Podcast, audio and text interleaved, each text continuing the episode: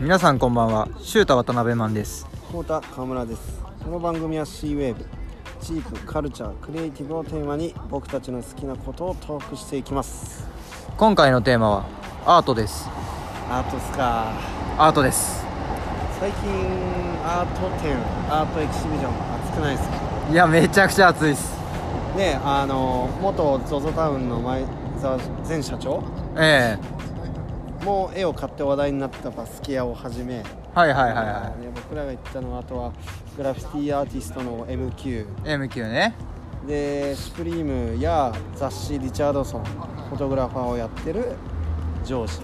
うんあのドミサイルでねドミサイルでありましたねあの服屋さんのはい、はいやってましたね、はい、で伝説のストリートアーティストフューチュラ2000の個展が日本で始まりますとは20年ぶりいはい暑いです原宿ではいどれもこれも見逃せないね内容ですねちょっとフューチュラだけはフューチュラ2000だけはまだね僕らお邪魔してないんですけど、はい全部ねお邪魔しましたけど、はい全部やばかったいやもう全部やばかったですねあのーまあバスキア MQ ジョージまあ控えてますけどフューチュラでもねこの中で一番やばかったのはバスキアっすかねああバスキア僕は僕はバスキアはいはいはいはいでいやでも全部良かったんですけどバスキア圧倒的に圧倒的にバスキア、はいはいはいえーまあね当時80年代からねう、んあのーグラフィティうんやってはいはい絵を描き始めうんあの活動年数は多分十数年なんですよ、短いんですようんなのにあんだけ作品数があってはいはいはいはいもう食らいましたねもう昔からもうバスケアは好きでまあ後で話出ると思いますけどバスケアとラメルジーのああはいはいはいはあのビートポップはめちゃくちゃ好きで聴いてて、いうそのんビートポップっていうのは、はあれですあのバスケアがそのバイナルのアートワークをしたそうレコードのジャケットって言った方が分かりやすいんですかね、どうですかねうんしたアルバムなんですけどはいはいはいはいそれの「ビートボップ」っていう曲がすごい好きではいはいはい誰バスケやみたいな感じだったんですけどまあそこから掘って掘って掘りまくって、はいはいはいまはいあアーティストだっはいはいはいていうのがあってまあいろいろ見てねまあ今はもう売っちゃったんですけどバスケアの M65 とか持ってましたああはいはいスプリームのはいはいはいはねいありましたねありましたよねそうねあとバスキアに関してはバスキアが昔グレイっていうはねバンドがあったんですけいど、はい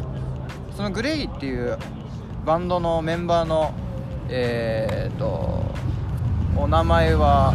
ニコラス・テイラーさんかな、はいあの原宿で、えー、と原宿のブックマークっていう本屋さんで写真のね、はい、えー、と展示をやっていて、はい行きましたねええでニコラス・テイラーさん来日していてトークショーもやっていただいてすごい気さくな方でね貴重な話をいやーあれはバスケア店行った後にあのね逸話を聞くとはいはいはいもっと好きになりましたそうもっとねなんか、はい彼も人間なんだっていううか、ん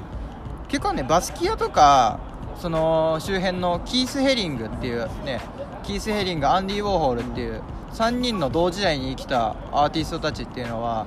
現在でもなんか神格化されてるっていうか、やっぱ時代を切り開いた先駆者って神格化されがちなんですけど、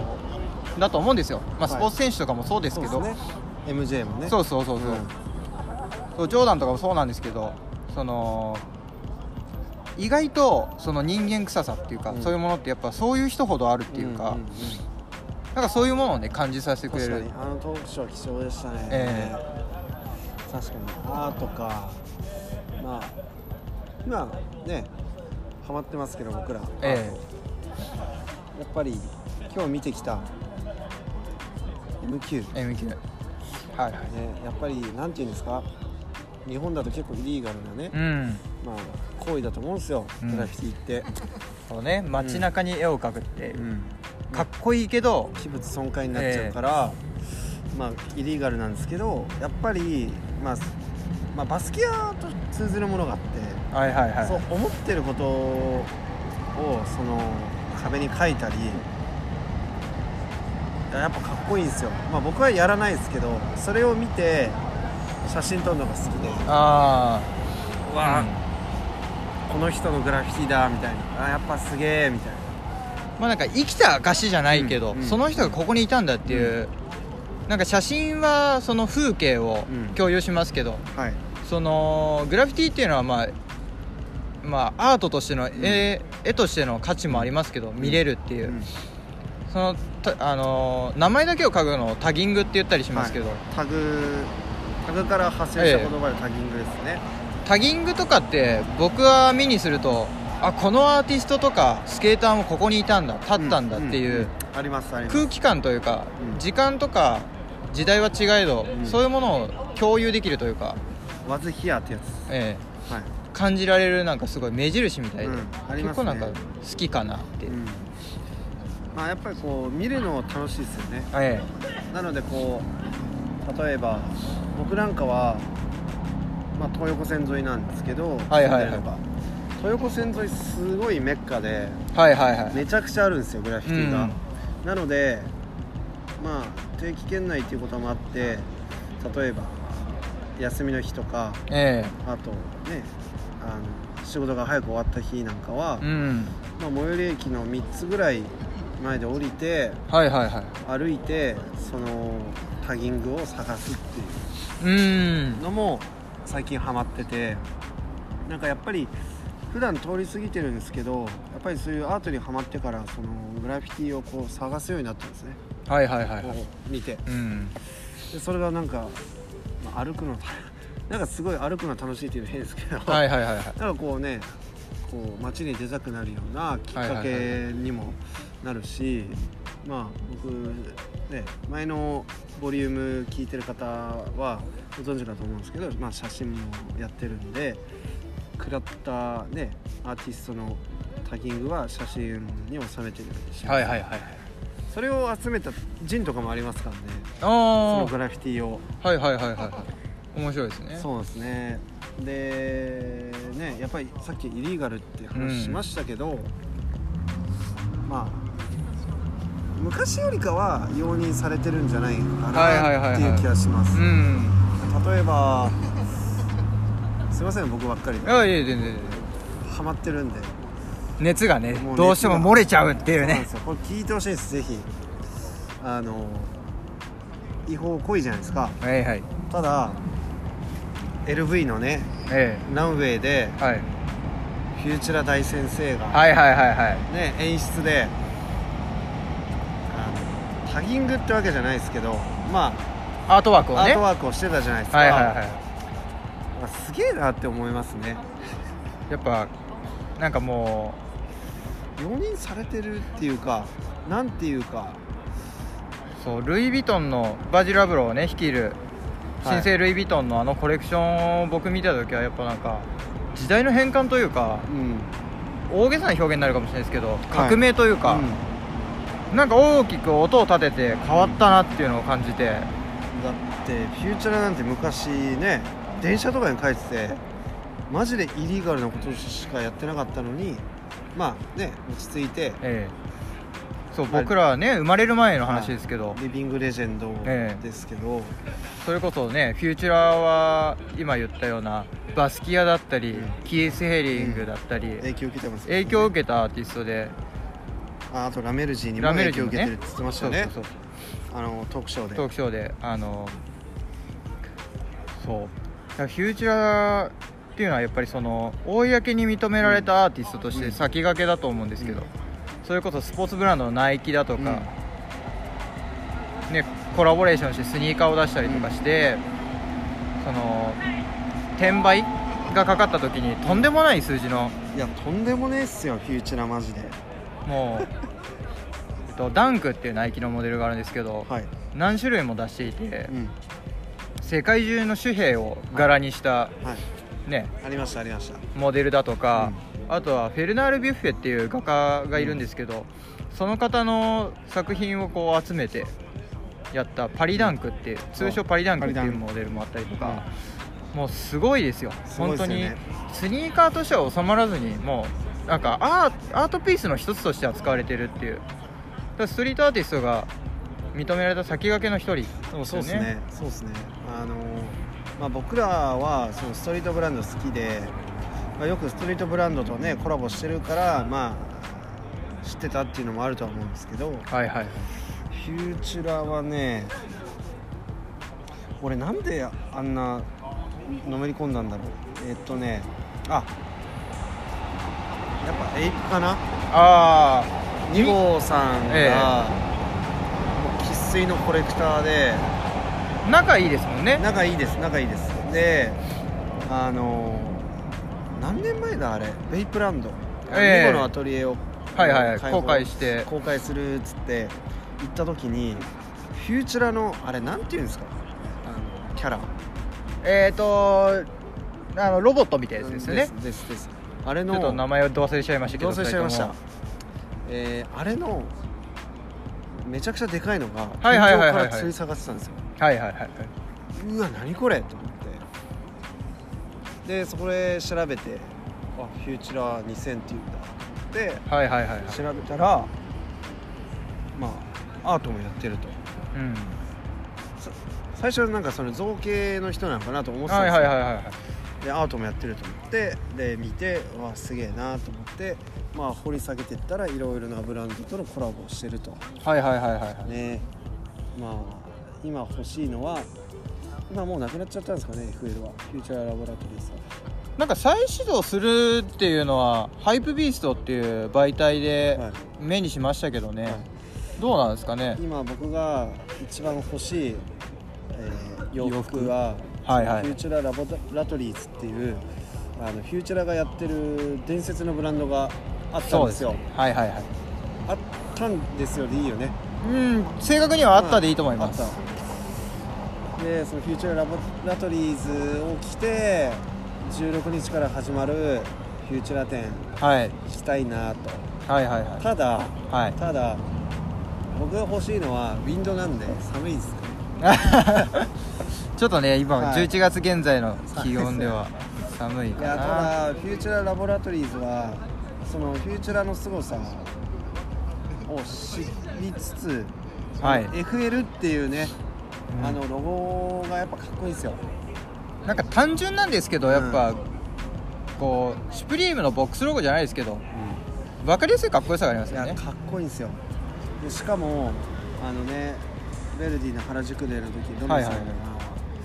ね DJ あのマイルドバンチのメンバーマイルドバンチサウンドシステムっていう DJ クルーがいましてはいその時に、えっと、ビジョンでベルディさんが開いたイベントでそのマイルドバンチサウンドシステムっていう DJ クルーが出たんですよねはい原宿デーの、えーアフターではいビジョンでやったんですけどでそのマイルドバンチサウンドシステムっていう人たちが、えー DJ を任されててその時にそのねロノさんがはかぶってたいランニングとかねあ代表かはいユニオンのあのえっ多分とディレクターですねえっと、ユニオン東京のディレクターさんですよね、がキャップをね FL って書いてあるキャップをあーあかれはもう食らいましたぶねっててあれかっこよかったですねあれはさすがですまあ、今ストリートアートをね多く話したんですけどはそれ以外もねえっ、とサザビーズとかもあのーオークションサザビーズっていうアートオークションのはいニューヨークに、えっとほん本店っていうとちょっと言い方違うんですけどアートオークションの会社がありましてそれの展示が東京でも行われて以前えっとコータとね2人で見に行ってきたんですけどもうユニクロとコラボしたりしてね有名になったカウズだとかえっとえっとねいまあそれこそさっき、はいねあの前のエピソードで話した森山大道さんとかああそうですねあと彫刻家になるんですかねダニエル・アーシャムっていうあーそうアディダスとかもコラボしてるはい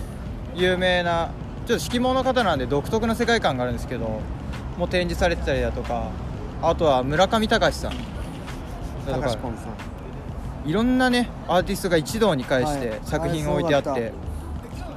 ごかっとは誰ですかね、えーバリーマッキーさんマッキーさんバリー・マッキーさんもストリートアーティストのもう先駆けというかはいスケートファッションが好きな人とかはチェックしてもらえると面白いかなと思うんですけど、あのデッキのアートワークしてますねそうですね今現在は、えっとワタリウム美術館なんかに、はいえージンとかをね T シャツとかね、売ってるんですけど、はいチェックしてもらえたらチェックしていただいてあれはすごかったあのー、モマよりすごかったって言ってる人いましたねああいましたね共通の友人僕らの共通の友人も一緒にいたんですけど、もうモマやニューヨークのモマっていう美術館に行くよりかはもう本当にすごい作品が1回に見れたっていうのをおっしゃっていて、いや本当にいい経験させてもらえたなといやーねうまいピザ食ってシャンパン飲んで、で絵をおつまみっていうんですかね、ええにしてねあれを観覧できたのはちょっといい経験でしたよね、ええであんなの普通にねニューヨークとかそういう所蔵してる美術館とか行かなきゃ見れないものえもう日本まあざっくりと日本を離れないと見れないものをえそうですねほとんどはもう海外の方が持ってる、ギュもうッと集めて見れたんでねえあのカウズはマジで食らいましたねそうですねあれ初めて見ましたもんもう立体作品なんかあんまりうんやっぱりねアートワークで絵のイメージがやっぱ強かったりとかうんはいあとは今ね大きい何ていうんですかねバルーンアートじゃないですけど、はいはいあの香港、いえー日本だと富士宮はいはいあとニューヨーク、はい台湾だとかにねあのコンシェルジュでしたっけ、はいカウズのはい展開とかもしていてカウズホリデーねカウズホリデーっていうアートプロジェクトをやってましたけど、まあ、なんかそういう世界的なアーティストのね直に作ったもの目にできるっていうのはすごいいい経験でしたよね、まあさっき言いましたけどそのエピソード前のエピソードで、はあの僕やっぱ不吉祥で無から有にするっていうのを体現してるじゃないですかい、そうですね。アートの人って、うだかん、らなんか一種の憧れもありますねはいはいはいはいあすげえなっていうのとあこうやってみたいなって、うん、うんだからこうアートはやっぱりこうなんていうんですかね見て楽しめれますよね、はいはいはい。あと僕が行った時はめちゃくちゃガラガラではいはいはい。バスキア、ああ、なるほどなるほもう隅から隅まで見れてど。はいはい。でなんか前そのインスタグラムとかいろんなタンブラーとかで見せた作品をその前で見れたんでやっぱりねあれもありましたねそのサザビーズのバスキアああー、ありましたありました。そうなんですよなのでやっぱねなんて言うんでしょう日本でこう見れてよかったなっていういやいやのがありま本す当にちなみに、今ストリートアートねの話が結構多いですけど、はいはい美術館って普段行かれます？美術館は普段は行かないああ、やっぱなんかそのバスキアっていう間口的には広いもの、はいやっぱストリートっていう僕らには近い存在のものがやっぱうんうんうん美術館っていうねんちょっと距離を置きがちなものに近づけてくれたっていうのはいいやもう体験かもしれないです本当それねなんですよだからもうなんていうんですかそういう大きなトピックがないと僕行かないんですよああそうなんですねあのクラブと一緒であ友達のイベントじゃないと行かないあああはいはいそういうスタイルではいはいはい自分が好きな方が来日、えーまあ材料を展示はいはい展示してるっていうのしか行かない ああなるほどはいまあまああるんですよ興味はえあるんですけど美術館行くタイミングがないですよねでも、はいはいはいその美術館にあそのエキシビアートエキシビジョンとか行ってその美術館行こうかなっていうあれは生まれましたねえはいはいはいはいはい、本当にここ2ヶ月3ヶ月はもうアートでしたねいやアートに使ってましたねはい2人とももうね本当にあのガシウスダシウスさんっはいはいはいはいていう方がいて、まあ、本名はラッセルっていうんですけど、えその方の展示行っあーたんですよはいはいあのシュウダ君と、ね、合流する前にああはいはいあれもすごかったですよ、うんあの日本で拾ってきたものをクリーチャー化させるみたいなはいはいはいはいはい、はいで面白いですね面白いですで特にびっくりしたのが、まあ、これアートの話なんですけど、はいはいあのアメリカ人が妖怪っていうのを発してきたんですよほこのコンセプトは何って俺は聞いたんですよ、はいはいはいダシウスにうはいはいそしたらあの妖怪ほうほう妖ほう怪妖怪妖怪え妖怪ってあの妖怪かなと思ってで携帯パッてとっさに出してなんかこう傘のこう妖怪とはいはいはいか出したら「イエス!」みたいなああ日本のクリーチャーの日妖怪本のとクリーチャーをこう表現してたんですよねああカッパとかじゃないけどじゃないけどなんかそういうそういうしててうんあのー面白かったですね、あはい、だから本当どっぷり使ってたんですよだからそういうちっちゃいインディペンデントな展示も行ったりそういう大きな、うんそうバスケアの展示も行ったりしてねえああと写真展も行きましたね結構あ僕はああなるほどなるほどはいどんな写真この人は撮ってんのかなとか一番食らったのはコナミ二郎さんですかねああジャイルでやってたやつああはいはいはいはいはいはいえっとあの時は石田真澄さんとあとさっき河の野エピ美次郎さんとえっソーとドで出したよあえええっと水波太郎さんあそとうそう3人でそうそうそうあと野村君一さんがディレクターかなんかやられててそうそう3世代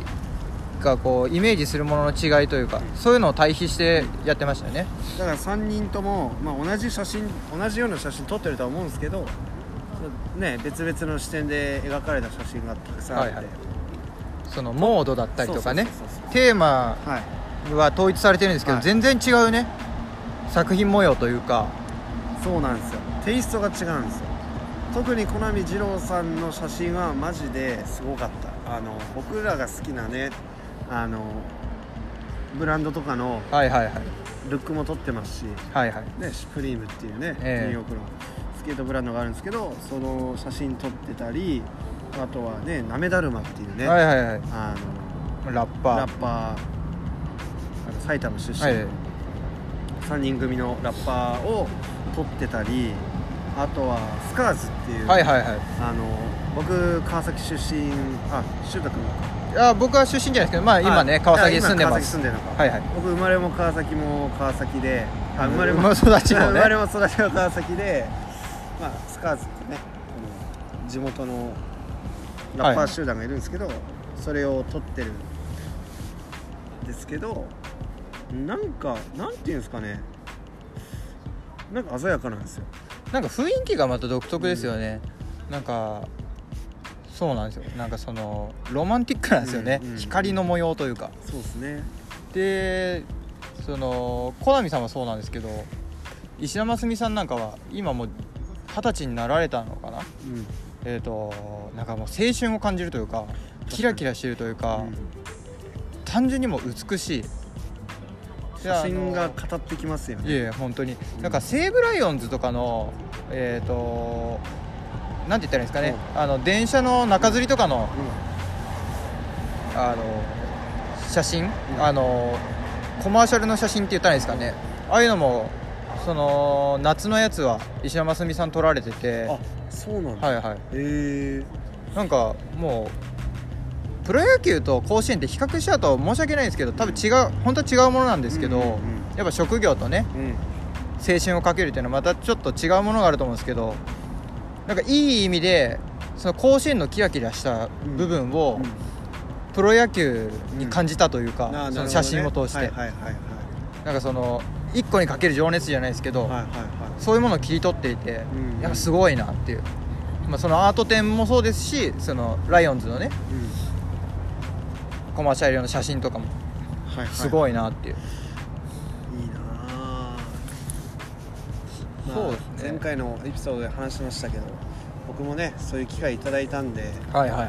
はいまあ、し写真展アート展写真なんていうんですかエキシビエジキョンシをビねジョンをねちょっと企てたいなあ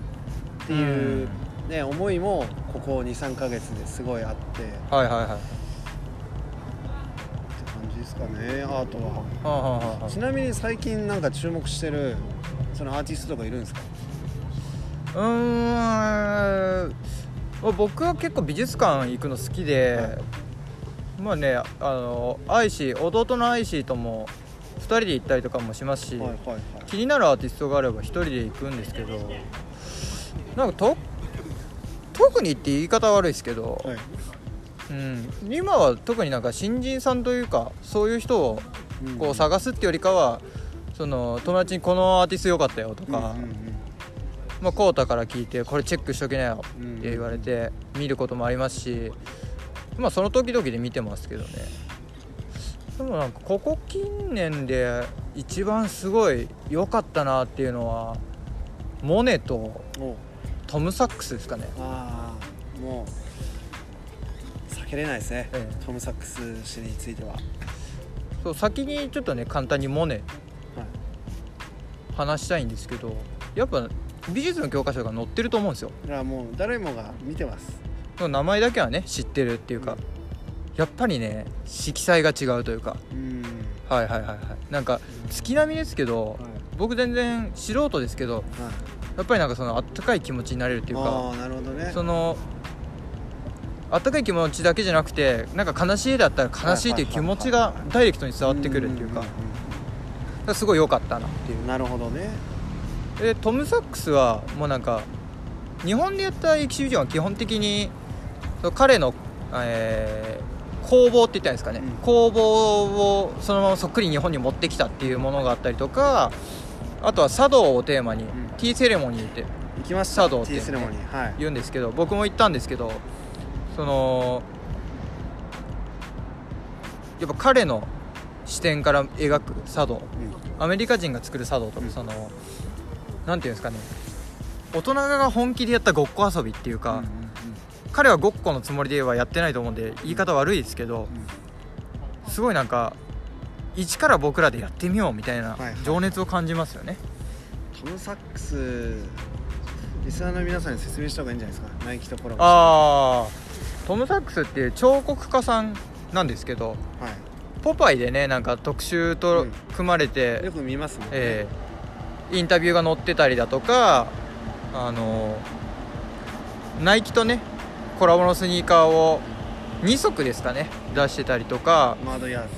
ズはい、マドエアーズってモデルなんですけどとてもかっこよくてもうね今すごい人気がすごくて高値で取な引されてますねかなか、そうフューチュラーじゃないですけど高値で取引されてるもうねすごいアーティストです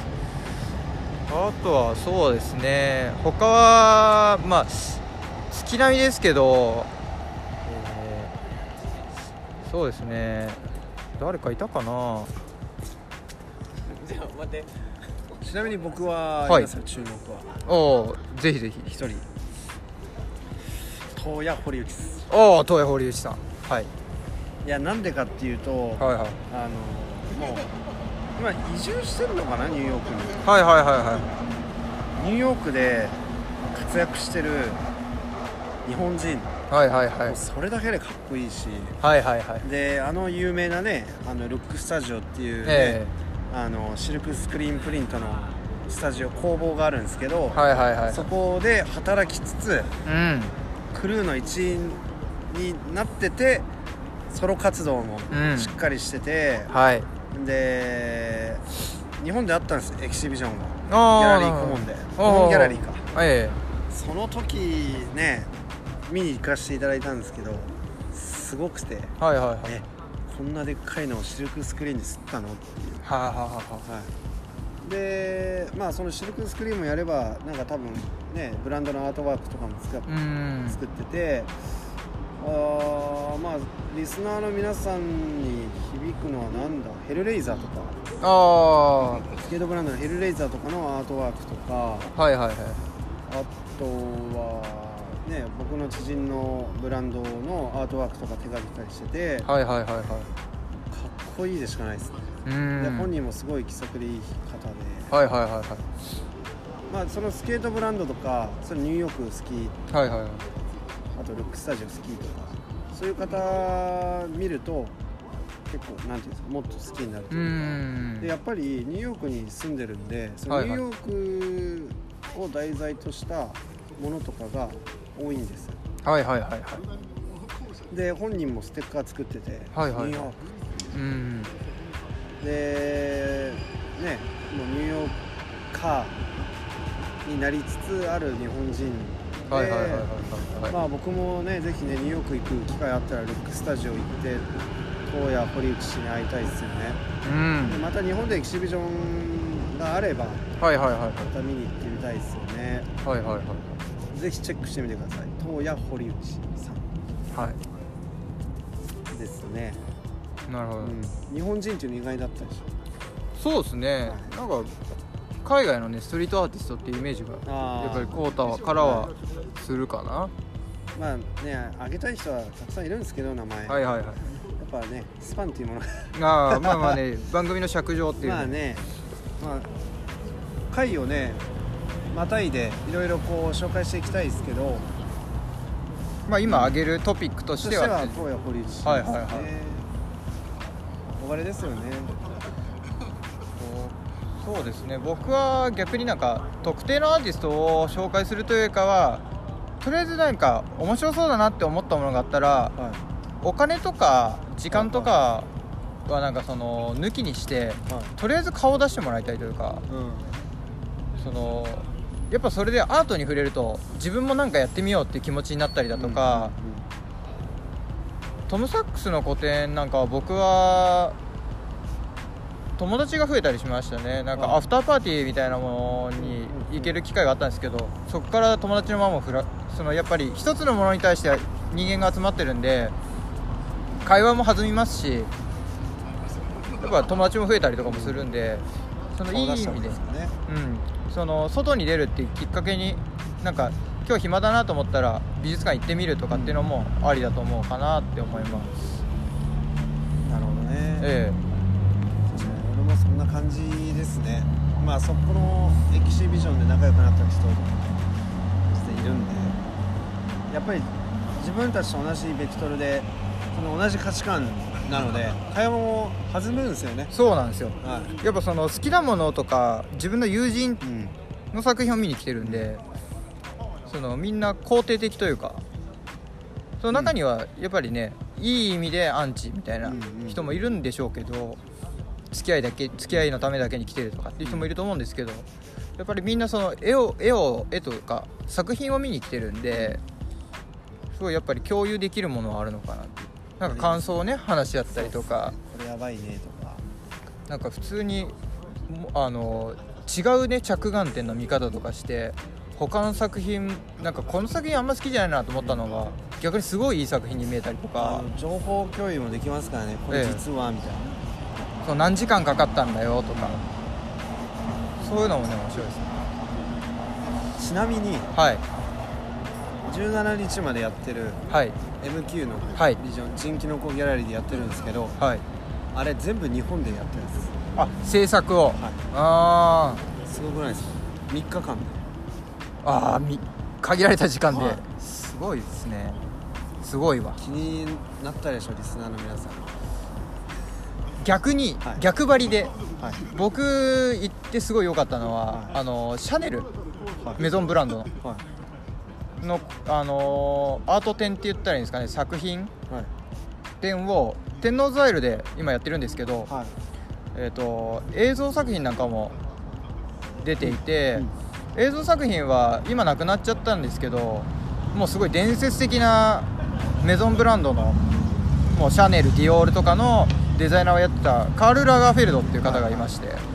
カール・ラガーフェルドが撮った映画を見れたりとかおおあとは「ロスト・イン・トランストレーション」っていうすごいね有名な映画があるんですけど、はい東京を題材にしはいはたい海外のね監督さんなんですけどソフィア・コッポラさんが撮った、まあ、映画っていうかショートフィルムも公開されてたりとか、すごいっすねそれええあとはそほのらかカール・ラガーフェルドが手掛けたそのオートクチュールはその特注品ですよねいわゆるのドレスとかが展示されてるんですけどそうもうね1800時間とかとてつもない1着に対してすごい時間かけられててうなんかもう服もアートなんじゃないかなとか、んカール・ラガーフェルドは生前服はアートじゃなくてそのビジネスそうビジネスだったりうんその日常のものなんだよっていうことを言ってるんですけしてどましたねすごいそのジュエリーを見たりその展示をね見るとねアートって言ってもいいんじゃないかなっていうもうなんかこの生地とかどうなってんだろうっていう思ったりとかするぐらいの美しさもうねぜひ天王ザイルへ12月1日まで、おやってるんですかはい、お無料なんで、あそうなんだはい、あの予約必要ですけどぜひ行ってほしいです行ってみよういやいやぜひぜひ逆に行ってなかったんだねかなううんんシャネルだもんちょっとねあんまりイメージないかなもう僕らのね好きな歌手のファレルとかもねうんあのアンバサダーやってたりとまあかそうですねそれはわかりますけどシャネルかって感じです、ちょっと敷居が高いえから ー、そうそうそうそうそうそう逆に行っていいのかなみたいああ結構ねな男性いました男性もいたしなんかその服職人っぽい服の職人さんとかも来てたりとかあそのやっぱ現地のね職人の技術が見たいっていう人もいたりとかワークショップもねあったりするんであそうそうワークショップとかも予約すればやれるんでその職人の技術とかを体験できたりとかしてすごいいいんでで時間合う人はぜひ行ってほしいで行っすてみようかなまあちょっとねこれ期間が過ぎちゃっても、ね、こういう面白いことってアートを通じてやっぱり体感できたり感じることってできるんでやっぱね一歩外に出て疲れた日にでもなんかその外に出てエネルギーチャージするっていうのも大事かなって思うんで、